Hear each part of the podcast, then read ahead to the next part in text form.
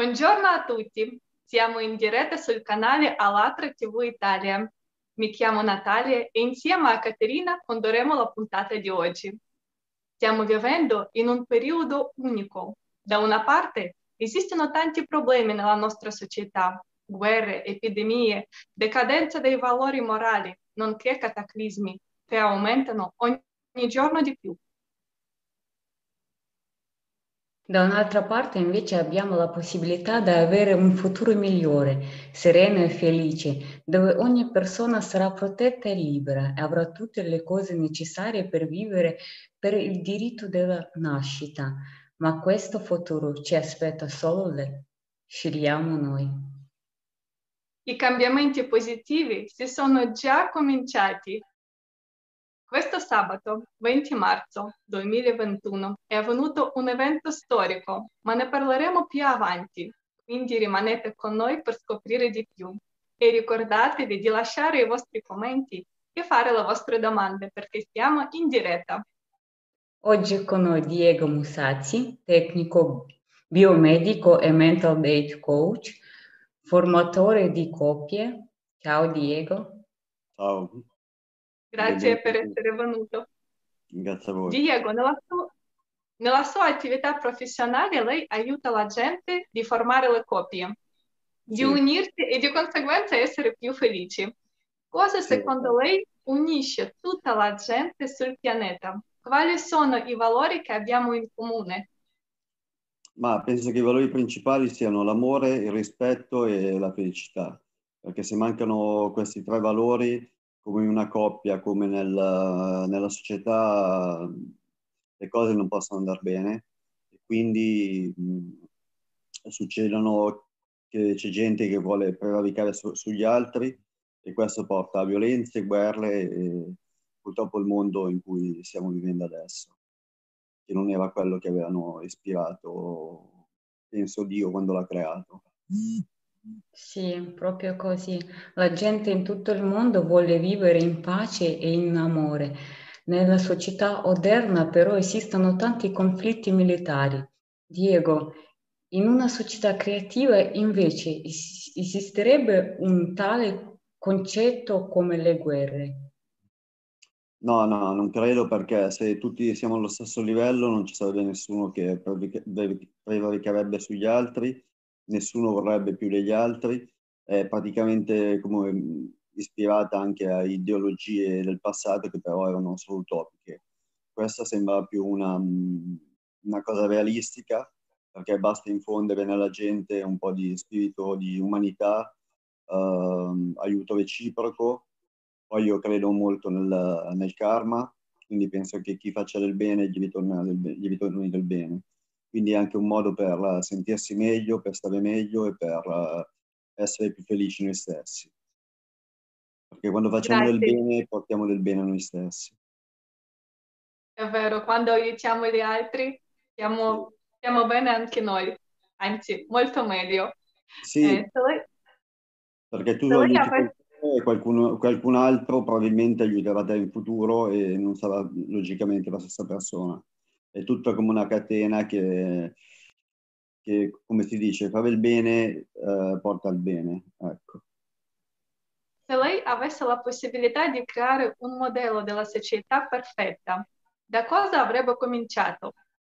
Quali aspetti della vita dignitosa avrebbe aggiunto alla società che abbiamo al giorno di oggi? Mm, ma avrei dato più valore comunque ai valori morali che oggi si sono persi alla, alla fratellanza, all'amicizia tra le persone, alla vera collaborazione come fanno tanti popoli eh, nel mondo tra di loro e che purtroppo in Italia questa cosa qui si è persa perché ognuno è invidioso di quello che ha l'altro perché se sei ricco è perché magari hai rubato o hai truffato, se sei povero perché sei incapace. Ci sono tutti questi giudizi che qualcuno prima di, di giudicare dovrebbe anche pensare e pensare al modo come potrebbe lui stesso portare dei benefici alla nostra società. Cioè non solo guadagnarci, ma molte volte uh, si fa del bene gratuitamente per avere una ricompensa maggiore, diciamo, più avanti. Cioè il, bene, è il, è il benessere. Perché Io molta gente, scusami, uh-huh. molta gente continua a parlare, non mi ne va, la parola soldi eh, 30 volte al giorno, ma la parola felicità forse la nominano una volta al mese, no? Ecco, e quindi questo è sbagliato, perché se una società è, sbagliata, eh, è fondata solo sui soldi, sui beni materiali, eh, non, può, non può andare avanti, perché ci saranno sempre disparità. E come secondo te è possibile ribaltare questa realtà e dare più valore a quei valori che hai nominato adesso? Ci sono alcune realtà in alcuni paesi, tipo in, in India, in Bangladesh, dove c'è un famoso uh, uomo d'affari, diciamo banchiere, che ha fondato anche una banca, che praticamente lui presta uh, dei, degli interessi alle donne dei villaggi vabbè, indiani o del Bangladesh, che sono molto poveri, e mh, praticamente il 99% dei, dei, soldi prestati alle donne vengono restituiti. Una cosa che sarebbe diversa se invece li presterebbe a uomini, perché magari gli uomini hanno più vizi e le donne sono più affidabili da quel punto di vista, perché sapendo già dall'antichità come gestiva una famiglia, sanno molto, gestire molto meglio il budget, diciamo. E poi è una cosa comunque utile perché porta allo sviluppo della società. Se ci fossero più banche etiche, come questa, che non guarderebbero solo al profitto, ma al benessere della gente, sarebbero anche tutti più incentivati a, a fare qualcosa in proprio, a essere indipendenti, perché penso che essere dipendenti o lavorare sotto altra gente non piace a, nessu- a nessuno, perché i colleghi non li, non li scegli, purtroppo, e quindi molte volte molta gente è stressata perché si trova in situazioni che, che, non, che non gli appartengono. Ecco. Questo. Adesso Caterina ci racconterà del primo principio della società creativa. Ok. Grazie Natalia. Secondo il primo principio della società creativa, la vita umana è di grandissimo valore. Bisogna aver cura della vita di ogni umano come della propria. Lo scopo della società è di fornire e garantire il, val- il, valore della vita di ogni essere umano, perché non c'è niente di più prezioso della vita dell'uomo. Diego, puoi commentare questo principio, per favore? Sì, sono d'accordo. Purtroppo cioè, molta gente, cioè, come, come, dici tu, uh, deve essere al centro de- l'uomo deve essere al centro della società eh, l'uomo con i suoi valori, con il suo modo di, di agire. Però molte volte si guarda solo a fattori speculativi, tipo il, um, c'è gente che, che, non si cura perché uh, piuttosto che prendere dei, dei, medicinali che sarebbero anche naturali e magari hanno un costo per modo per loro magari eccessivo, usano dei prodotti scadenti come soprattutto io, io, ho potuto vedere anche nei paesi dell'est che è così, e mh, questi prodotti fanno solo male e non hanno nessun effetto. No? Uh, la gente dovrebbe pensare a, mh, non solo al profitto, come purtroppo è basata molte società, tipo quella americana, dove, dove se tu hai, fai soldi vali, se non, fai, se non, riesci a produrre non vali nulla. E da un po' arriveremo anche a, a noi a questo livello. E, mh, perché c'è comunque una classe politica che non, non, non, è capace di valorizzarci e di darci un, il vero valore che abbiamo.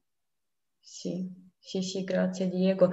Parlando dei rapporti fra la gente nella società creativa, su che cosa dovrebbero basarsi? Su, su concorrenza o sulla cooperazione? Concorrenza assolutamente no, perché se vogli, si vuole fare una società è come se uno lavorasse nello stesso azienda e fa, si farebbe concorrenza tra colleghi. È una cosa solo uh, negativa che, che, non stimola assolutamente la, la, competitività perché ci vorrebbero più leader, cioè gente che dice cresciamo insieme, manager che dicono cresciamo insieme, facciamo qualcosa insieme, che boss, che sono quelli che ti dicono tu devi fare tu non sei capace, tu sei... e fanno vedere i tuoi difetti, no? Diego, quali valori dovrebbero prevalere in una società sana? In lavoro, in società, in famiglia? Eh, detto, la, la, appunto, la, la collaborazione, l'aiuto reciproco, um, cercare di, di aiutarsi, di venirsi incontro su tante cose e di trovare dei punti comuni, come nel lavoro, come nella coppia, come in tutte le cose, ecco, come tra gli amici.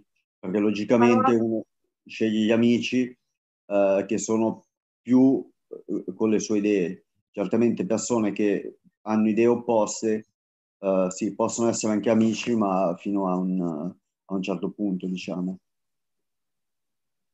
Parlando della vita moderna, potrei dire che è molto frenetica e come ha notato nella nostra telefonata conoscitiva, ogni lavoratore mette la sveglia ma si dimentica del fatto che magari non si sveglierà, quindi non ha sì. neanche il tempo di apprezzare il momento presente. Que- questo è esatto, perché noi viviamo nel passato o nel futuro. Purtroppo gli, gli, gli depressi vivono nel passato e gli ansiosi vivono nel futuro, perché il presente noi non ce lo godiamo mai. Non, non, sì, il proverbio cinese che avevo detto l'altra volta è appunto questo, che quando tu punti la sveglia la mattina, cioè per il giorno dopo non sai se la mattina dopo in realtà ti, ti sveglierai. Io ho avuto esempi di amici che giocavano con me a, a rugby, che erano giovani, 50 anni, eppure erano in forma, eppure per un, un infarti culminanti o cose così sono, sono andati praticamente nell'altra vita, diciamo. Ed era gente che uh, avevo visto il mese prima e stavano benissimo. Quindi non sai mai uh, cosa può succedere, no? C'era uno scienziato che aveva inventato una volta, cioè un libro che avevo letto io, che all'epoca quando ero uh, ancora minorenne credevo a questa cosa qua, che va, si chiamava, era una macchina che con una goccia di sangue riuscivano a dirti esattamente l'ora e il giorno in cui tu saresti morto, no? Ma poi, uh, pensandoci bene, eh, sarebbe una cosa uh, infattibile perché uh, ci sono tanti fattori che influenzano la, la, la tua vita, no? Cioè, non, magari ti cade una tegola in testa e tu non, uh, non arrivi al giorno che ti avevi prefissato. Perché se fosse realmente così e la gente sapesse, dicesse ho dieci anni di vita, vivrebbe in un'altra maniera. Se certa gente dicesse ho, due, ho tre mesi di vita, altre, non andrebbe forse a lavorare, ma andrebbe magari a farsi una vacanza, potendo, no? userebbe... Potresti descrivere la tua giornata perfetta, sia lavorativa che quante ore di riposo vorresti avere e come le avresti passato? La mia giornata perfetta è, vabbè, svegliarsi la mattina sicuramente, uh, cercare di fare dei, dei webinar uh, formativi per portare avanti la mia attività perché non è un'attività che, che comunque uh, si, si, inventa così su due, su due, piedi, perché ho sentito anche tanti fufaguru che mi hanno, alcuni che erano intelligenti, hanno capito il mio progetto, l'hanno approvato, altri eh, erano contro, però se, se, tu non provi hai già, hai già perso, no? Parti da questo principio qua. Può andare bene, può andare male il progetto che, che devo fare appunto in un paese estero, ma eh, perlomeno non c'è rimpianto di non averci provato, no? Io ho sempre ammirato la gente coraggiosa che hanno sempre, si sono messi in, in, in gioco, hanno dato anche la loro vita per i loro ideali, sia che io la provassi o no, comunque meritano rispetto già solo anche per questo. Quindi una giornata giusta è parlare con persone interessanti, arricchirsi, uh, arricchire la giornata, vabbè, cenare, dormire per quel, poco, per quel poco che dormo e quindi è così. Cioè, Ogni persona vuole... Dormire otto ore, lavorare otto ore e, e, il resto del tempo ti dovresti godere la famiglia, che in realtà sarebbe otto ore, ma otto, non sono otto ore perché se tu ora che, ti, che vai a lavorare e, e torni, fai la pausa, quindi già, te ne rimangono forse tre o quattro per, per passare con la famiglia. Per gente che non fa i turni, tipo che non lavora di notte o che non lavora uh, pomeriggio fino a sera tardi, che i figli a quel punto lì non li vedi mai, perché se quelli vanno a scuola tu al lavoro non, non riesci più a vedere, li vedi solo nel weekend magari. Quindi le piacerebbe vivere nella società in cui si lavora quattro ore al giorno, quattro volte alla settimana, avendo tutto il pacchetto sociale eh, completo sì. Istruzione sì, e servizio medico gratuito. Sì, certamente sì. Io so che sono arrivati a questo punto in Danimarca facendo sei ore al giorno o anche in Finlandia, nei paesi nordici. Cioè da noi sarebbe una cosa mm, un po', un po difficile da realizzare perché sarebbe praticamente il part-time uh, e quindi avresti lo stipendio ridotto rispetto a chi lavora full-time, diciamo. Però se si avessero gli stessi soldi allo stesso tempo, mm, cioè facendo metà del tempo, lavorando metà del tempo e addirittura un giorno in meno, sarebbe tanto tempo guadagnato in salute o che la gente userebbe per fare qualcosa di più, diciamo sì, creativo, più, avrebbe anche più tempo forse per vedersi, stare insieme, condividere idee e cercare di fare qualcosa di migliorativo, diciamo. Ogni persona vuole essere felice e c'è una sì. storia che è condivisa con noi del piccolo stato del Bhutan che si trova sulle cime dell'Himalaya. Eh, sì, potrebbe sì. raccontarla sull'indicatore della felicità che viene usato in politica? Il Bhutan è un paese dove praticamente eh, sembra povero, cioè povero perché mh, di fianco al Nepal, e il Nepal è una zona abbastanza sismica, è incassato tra l'India, il Nepal e il Pakistan. Questo stato è, ha un re che questo re ha deciso, a parte che lì è proibito fumare perché non, non esiste, quindi già questo è un fattore positivo per il benessere. Um, poi comunque uh, lì viene, cioè, hanno praticamente non, non il uh, PIL come abbiamo noi che sarebbe il prodotto interno lordo, ma hanno, hanno il prodotto uh, della felicità lorda. Cioè, il loro obiettivo è rendere la gente felice. Lì praticamente la gente collabora, si aiuta, anche se non hanno mh, disponibilità che abbiamo noi, che abbiamo il 90% delle cose che abbiamo in casa che probabilmente sono inutili, come anche nel mio caso, ecco. Um, perché poi comunque usi, usi, principalmente i vestiti che ti piacciono, almeno noi uomini, voi donne ne usate molti, molti di più, no? per dire. Però si può vivere anche semplicemente, anche con poco, perché comunque lì in quella società lì del Bhutan non c'è uh, quello che vuole prevaricare sull'altro, se condividono il cibo tra di loro, anche se è un cibo abbastanza povero, ma comunque eh, è abbastanza energetico a base di riso e spezie, perché con le spezie si possono curare molte malattie. Io lo so perché l'ho sperimentato anche su, su me stesso e anche su gente che, che era in situazioni di salute non troppo buona, diciamo, e che dopo aver fatto uso di questi prodotti che gli ho consigliato naturali, si sono sentiti molto molto meglio. Tipo erbe dell'Himalaya o cose così che uso anch'io quotidianamente e ho visto che nel giro di, di sei mesi uh, ricordavo cose che mi erano capitate 30, 30 anni fa. Ecco. Esattamente per filo e per segno, cioè, e non è una cioè non è una droga, non è tipo il pervitin che usavano i nazisti per vincere le battaglie, che è un'anfetamina che in Repubblica Ceca è vendibile anche in farmacia.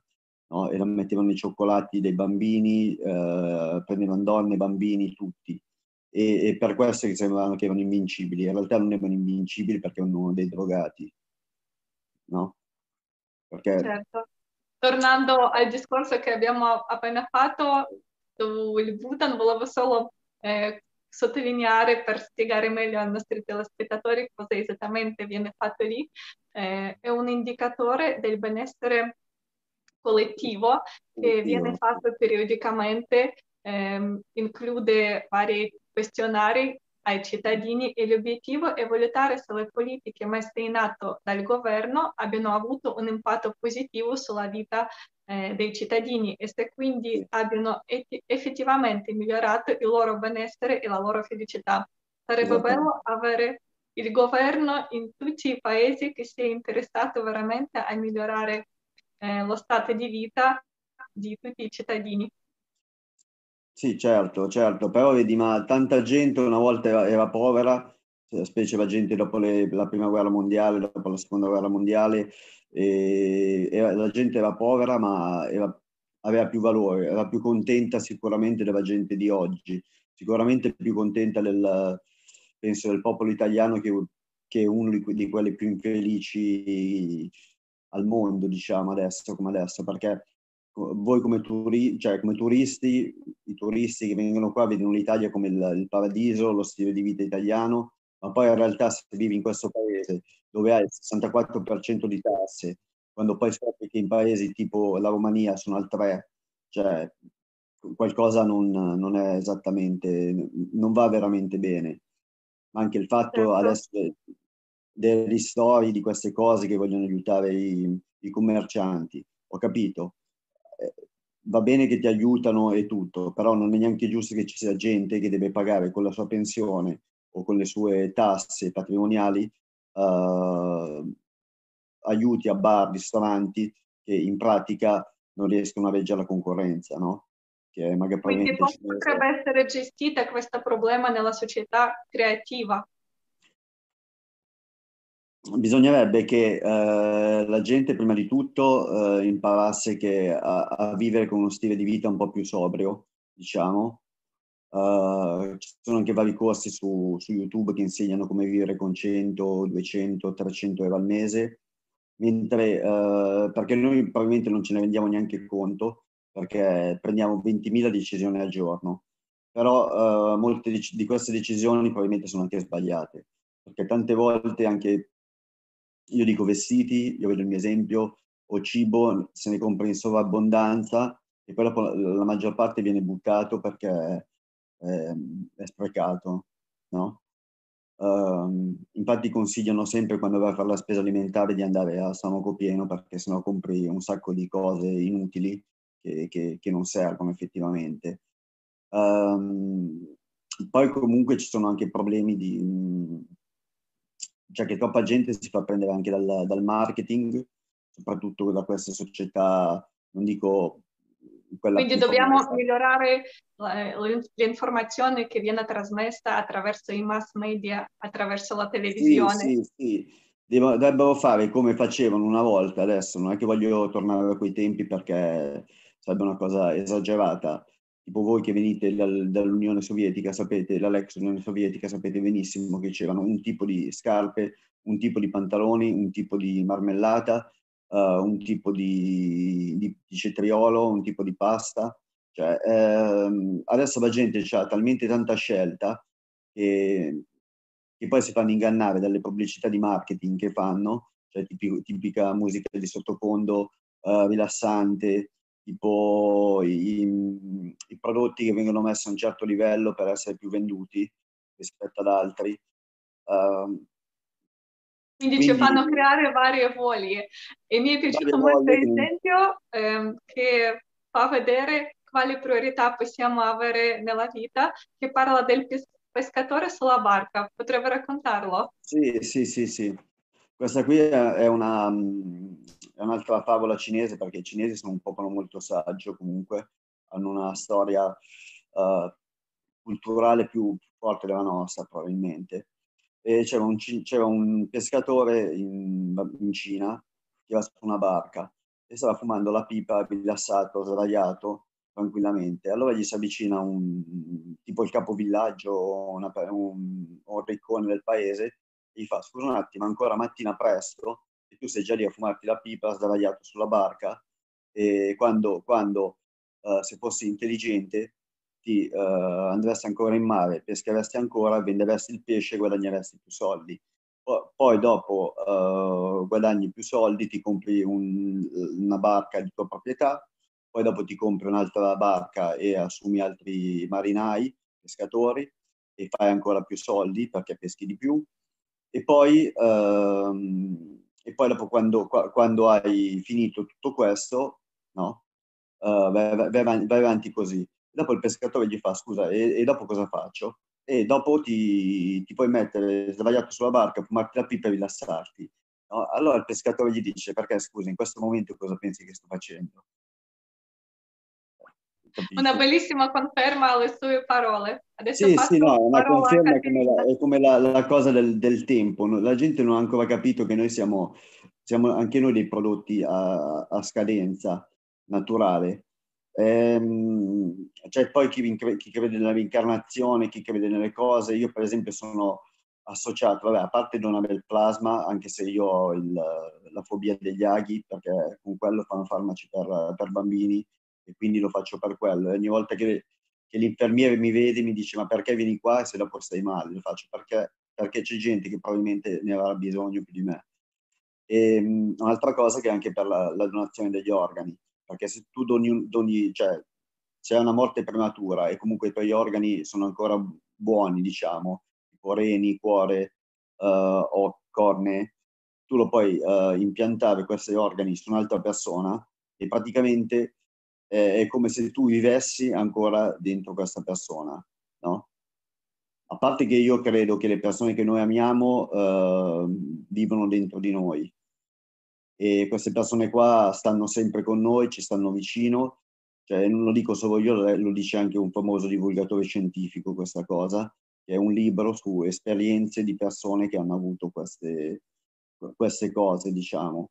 E non sono cose spiritualistiche, sono cose di premonizioni che gli hanno salvato la vita su, e, e, uno dice, cavolo, come, come, faccio a saperlo prima? Cioè, eh, e invece vengono perché c'è qualcuno che probabilmente ci sta proteggendo, che sono gli spiriti della gente che nella vita, che non ci sono più, ma che ci sono vicini comunque. Grazie Diego per bellissima come abbiamo accennato prima, il 20 marzo 2021 è stata svolta la terza conferenza internazionale online Società Creativa Che cosa sognavano i profeti. È stata organizzata per iniziativa di persone provenienti da tutto il mondo con streaming in diretta e interpretazione simultanea in più di 45 lingue. Adesso guardiamo un tratto di questa conferenza from Batumi, Georgia, Sulkan Divadze. Prima di tutto grazie mille per l'invito. Non potevo rifiutare di partecipare a una videodiscussione così importante, a questo meraviglioso progetto.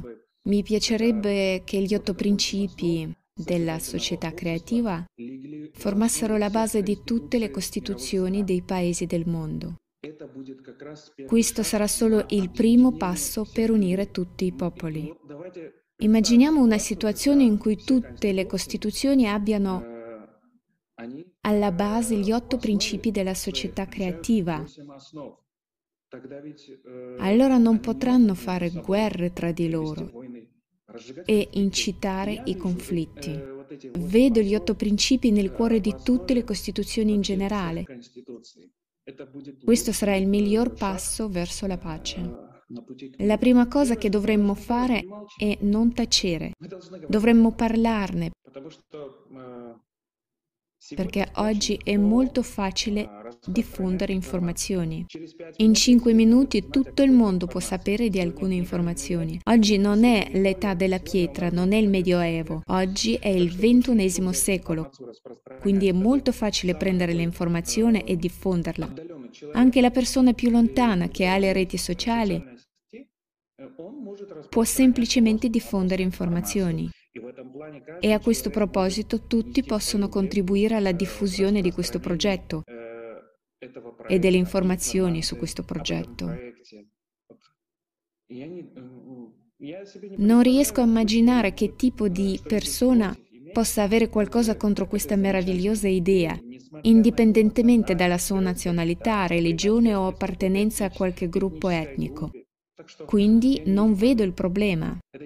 Questa è un'idea eccezionalmente pacifica che qualsiasi persona desidera.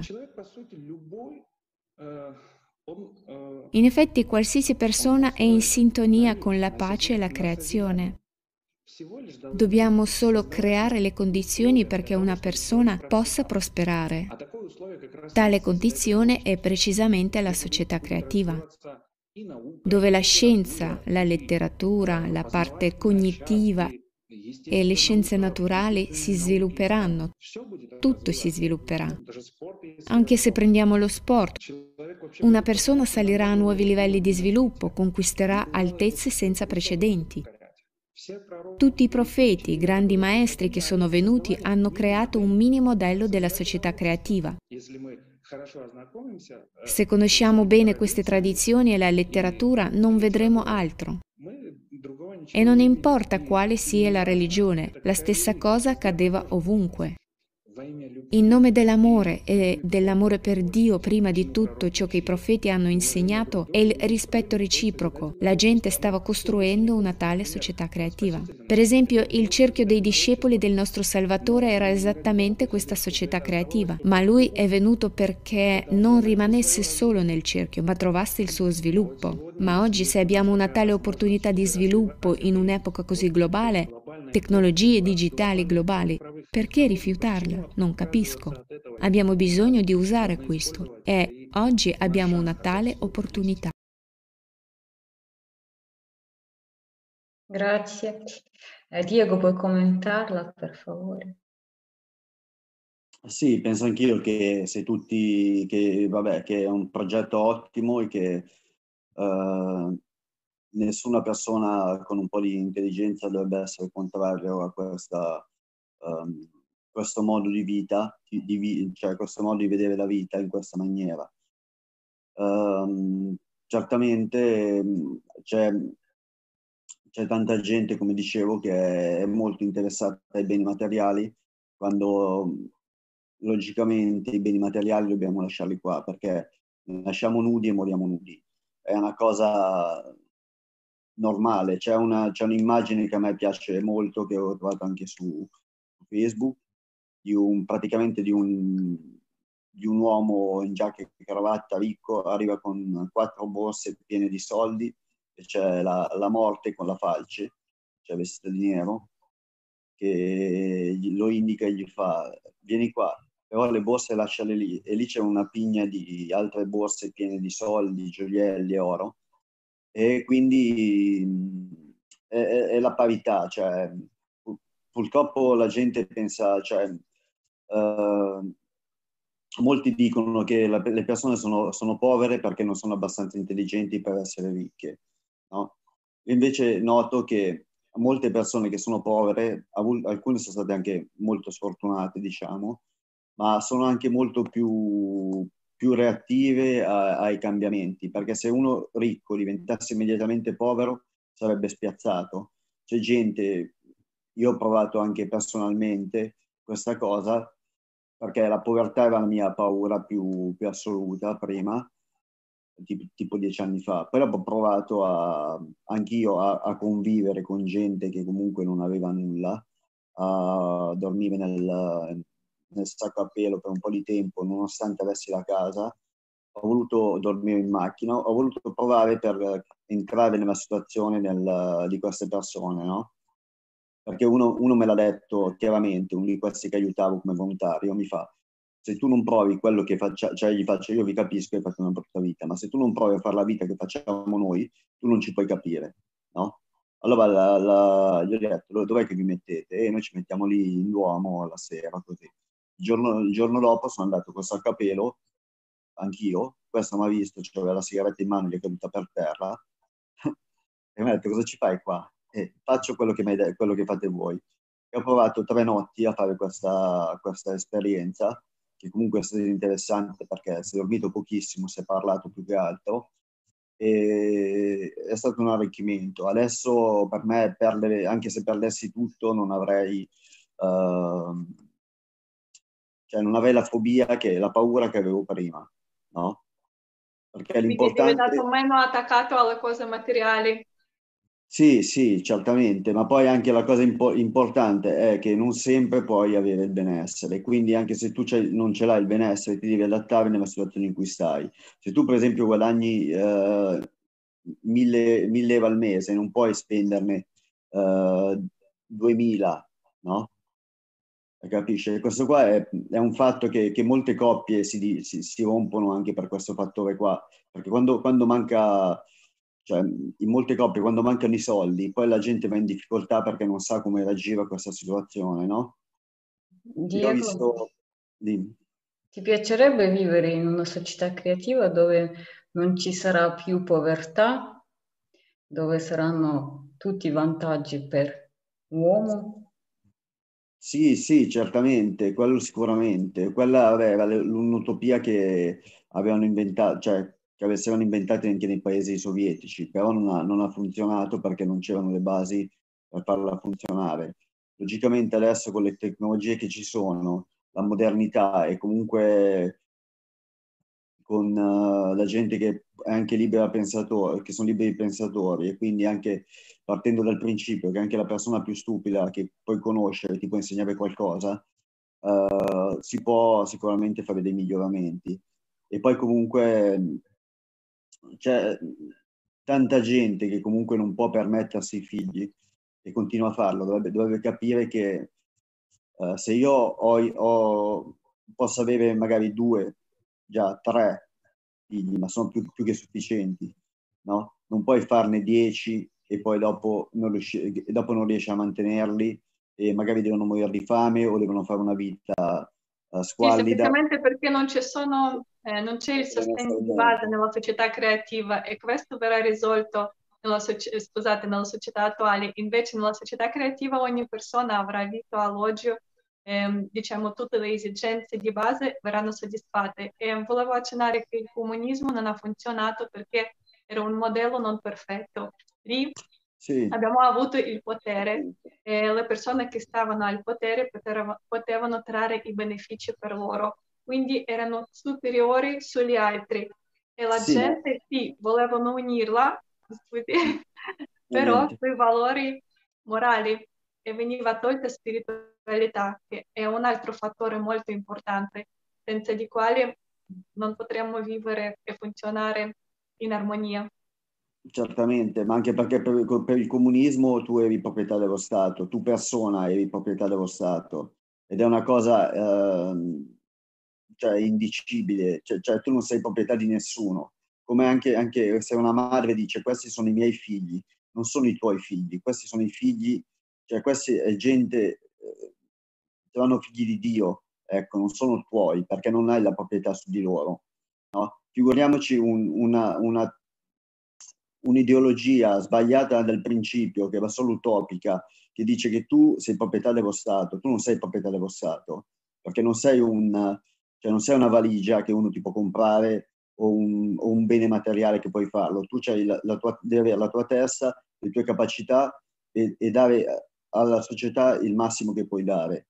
No? E qui Infatti... torniamo di nuovo al primo principio di cui abbiamo parlato all'inizio, il valore della vita umana e esatto. vorrei completare questo discorso anche con l'ottavo principio, eh, secondo la quale eh, che si chiama autogestione della società e secondo il quale eh, non, ci, non, esisterà il potere, perché non può essere nessuno e niente al di sopra dell'essere umano e ogni cittadino, ogni persona potrà prendere una parte attiva nella gestione della società, nell'adozione della legge. Come ha detto lei, Diego, al giorno di oggi è veramente facile con tutti i eh, gadget che abbiamo, con tutte le sì. tecnologie.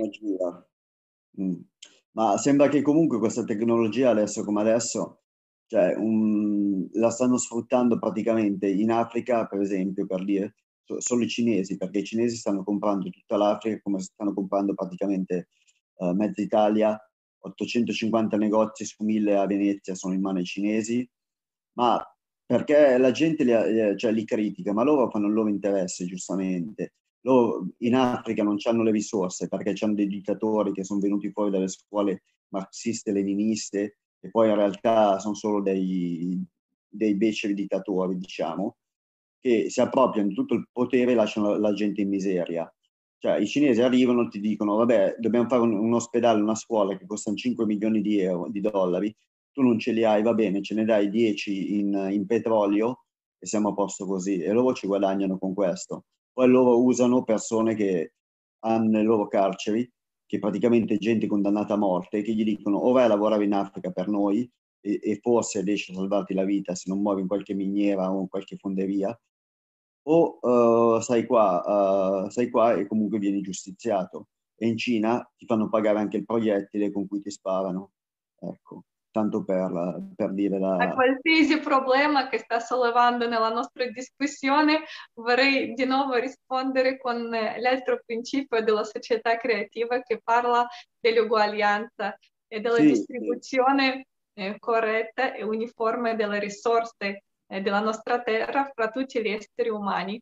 Certo, c'è l'uguaglianza, ci dovrebbe essere l'uguaglianza, ma di, non dico che, che, è un principio, cioè, oddio, sbagliato questo di investire in Africa, però dovrebbe investire gente tipo filantropi che fanno tanto i, gli eroi, che ne so, tipo Bill Gates o tanti altri, che in realtà eh, fanno le fondazioni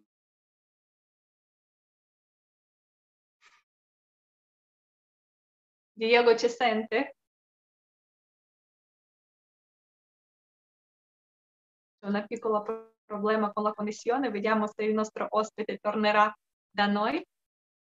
E, e, ed è magari il, il 2% del suo capitale e lo dà in beneficenza, quella è beneficenza. No? Il principio di uguaglianza bisognerebbe che tutti facessero le stesse cose, tutti prendessero le, le proprie responsabilità e i propri doveri no? Sì, sì, hai raccontato Diego anche che tante persone anziane lasciano i soldi, eh, per esempio, nel... Sì, tante persone anziane... Su di questo che è sbagliato. Sì, tante persone anziane, purtroppo, lasciano soldi a Chiesa, che poi è il Vaticano, che il Vaticano è uno Stato che non paga tasse, non paga niente, è lo Stato più ricco del mondo. C'è una banca che è lo IOR, che è molto meglio della Federal Reserve americana, perché il dollaro è tenuto su da un, dalla credenza che la, che la, gente ha sulla forza del dollaro. Ma il dollaro uh, fisicamente sarebbe già fallito come moneta.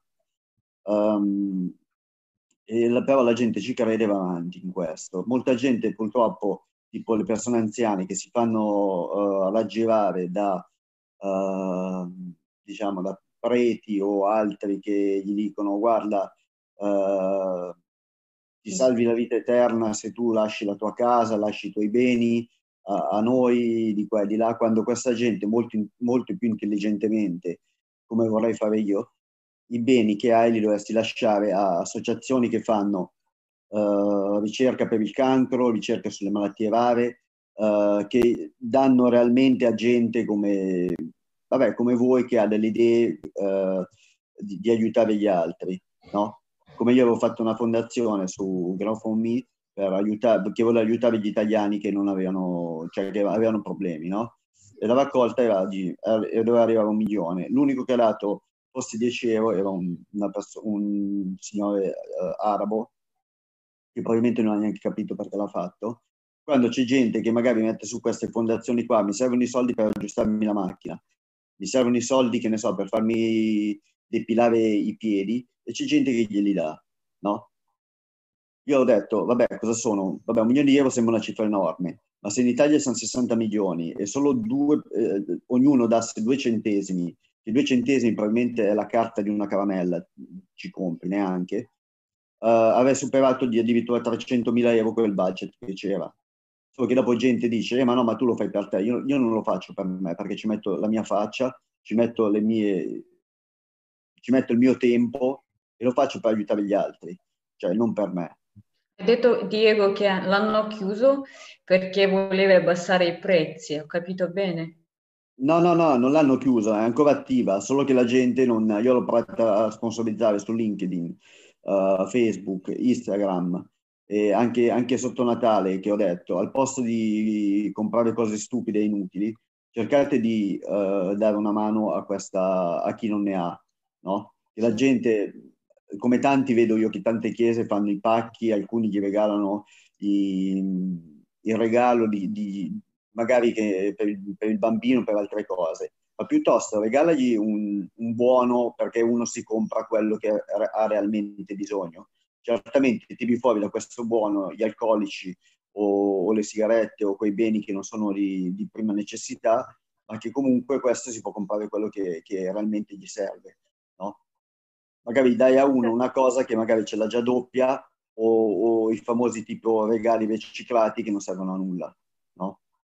Bisogna guardare l'esigenza della, della persona, se no fai regali doppioni di cose che la gente non serve. Diego, ascoltandoti, capisco che con semplici azioni delle persone possiamo anche risolvere un problema così significativo come povertà, senza aspettare aiuto eh, dello Stato e delle altre persone. Sì, sì, sì, sicuramente. Per risolvere tantissimi problemi che esistono nel mondo ci potrebbe aiutare sicuramente la società creativa, la società giusta e corretta, ehm, però la dobbiamo costruire in tutto il mondo, non in un singolo paese. E la possiamo allora, fare tutto insieme quando ogni persona si mm. metterà in azione. Sì, sì, sì. No, io, io, io, scusa, volevo collegarmi al discorso che facevo anche prima, no? Il fatto dei ristori, di queste cose che vanno aiutati questi gente che non ce la fa. Chissà perché quelli che cinque anni prima sono falliti non li ha aiutati nessuno, no? Adesso noi dobbiamo fare la patrimoniale per aiutare questi quando l'imprenditore sa benissimo che è, la, che è a rischio di impresa, no? Perché sennò tutti, eh, cioè quando io ero giovane, cioè avevo vent'anni, tutti, anche i miei amici, e apriamo un bar a Formentera, donne, moito in spiaggia, di qua, di là, fa soldi facili, come tutti, no? Come ti sembra che ti fanno vedere anche tanti fanta- fuffaguru adesso anche su internet, no? Uh, in realtà non è, non è, così, perché se tu hai un'impresa devi capire che anche l'impresa può anche fallirti, può, può anche, uh, e ci puoi anche perdere, ci metti del tuo perché sennò tutti, uh, cioè ognuno aprirebbe un'azienda, tanto dice, tanto, tanto anche se vado male mi pagano gli altri i, miei, i miei debiti e, non è, non, è, non è, una cosa equa e giusta, secondo me, no?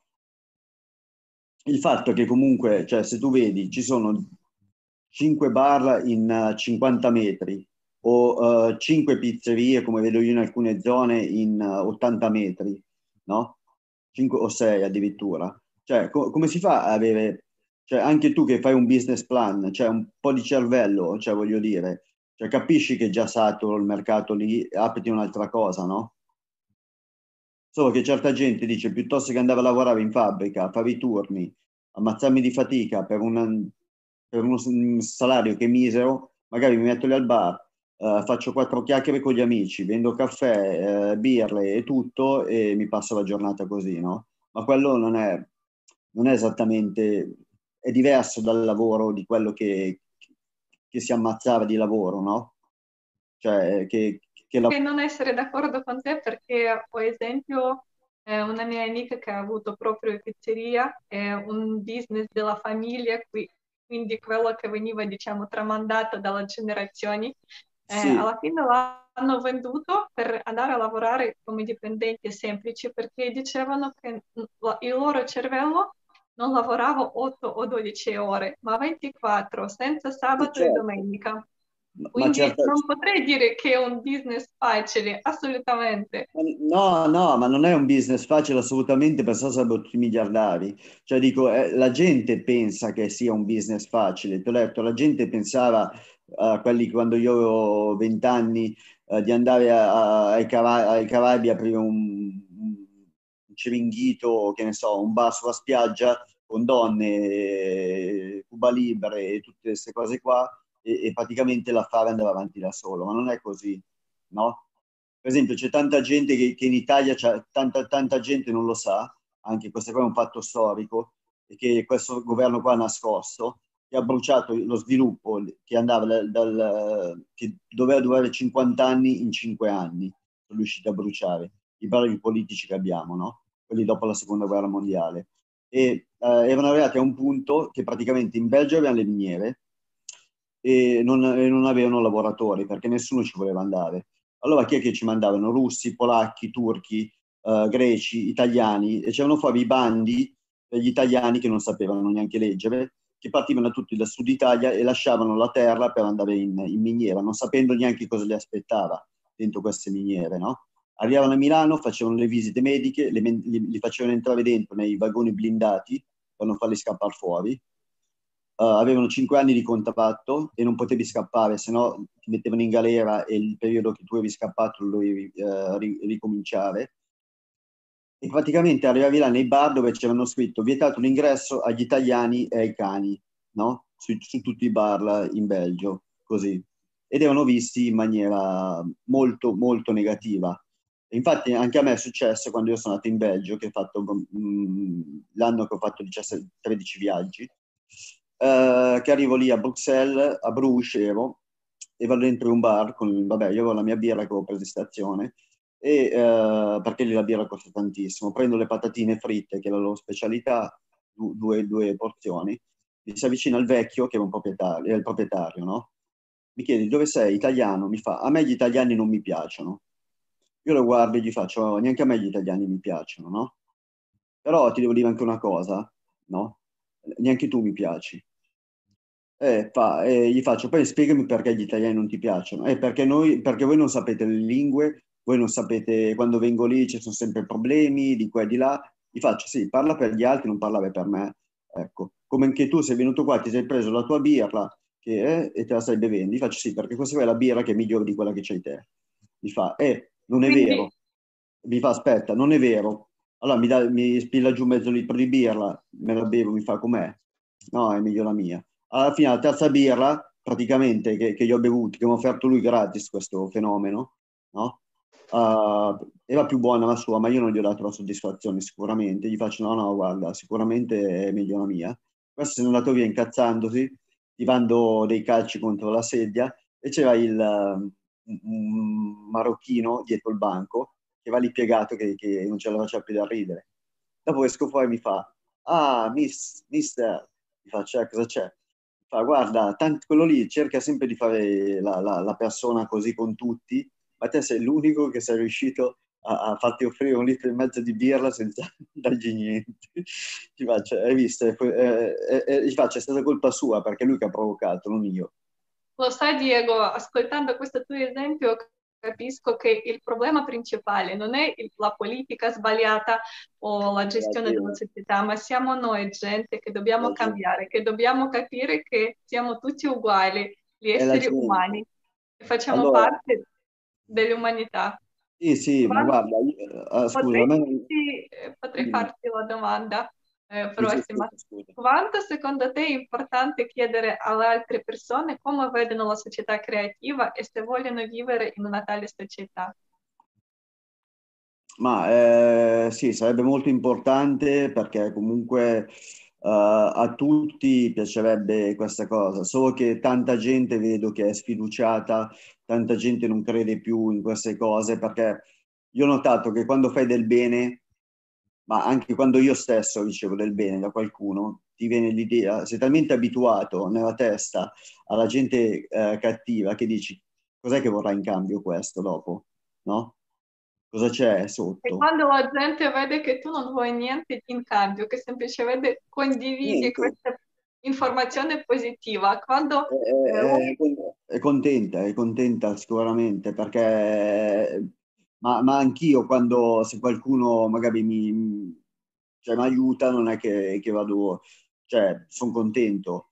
Uh, Diego, secondo dimmi. lei cosa si potrebbe fare per far sì che la maggior parte della gente scopra della possibilità di vivere in una società, in una società creativa? Uh, sicuramente bisognerebbe pubblicizzare la cosa, entrare cioè, molto, molto massicciamente, anche tramite i canali vabbè, social, perché come diceva qualcuno, la filmografia e la pubblicità, quando non c'era ancora internet, eh, era, l'arma, era l'arma più forte. No? Tutti, tutte le propagande sono state fatte attraverso filmati, attraverso azioni telematiche, perché poi comunque eh, la gente ha una, una, memoria visiva e si ricorda di quello che vede più delle parole, no? E con esempi eh, bisognerebbe appunto creare delle, penso, delle sedi partendo da piccole città con gente che vuole fare questa specie di associazione, diciamo. E, è così.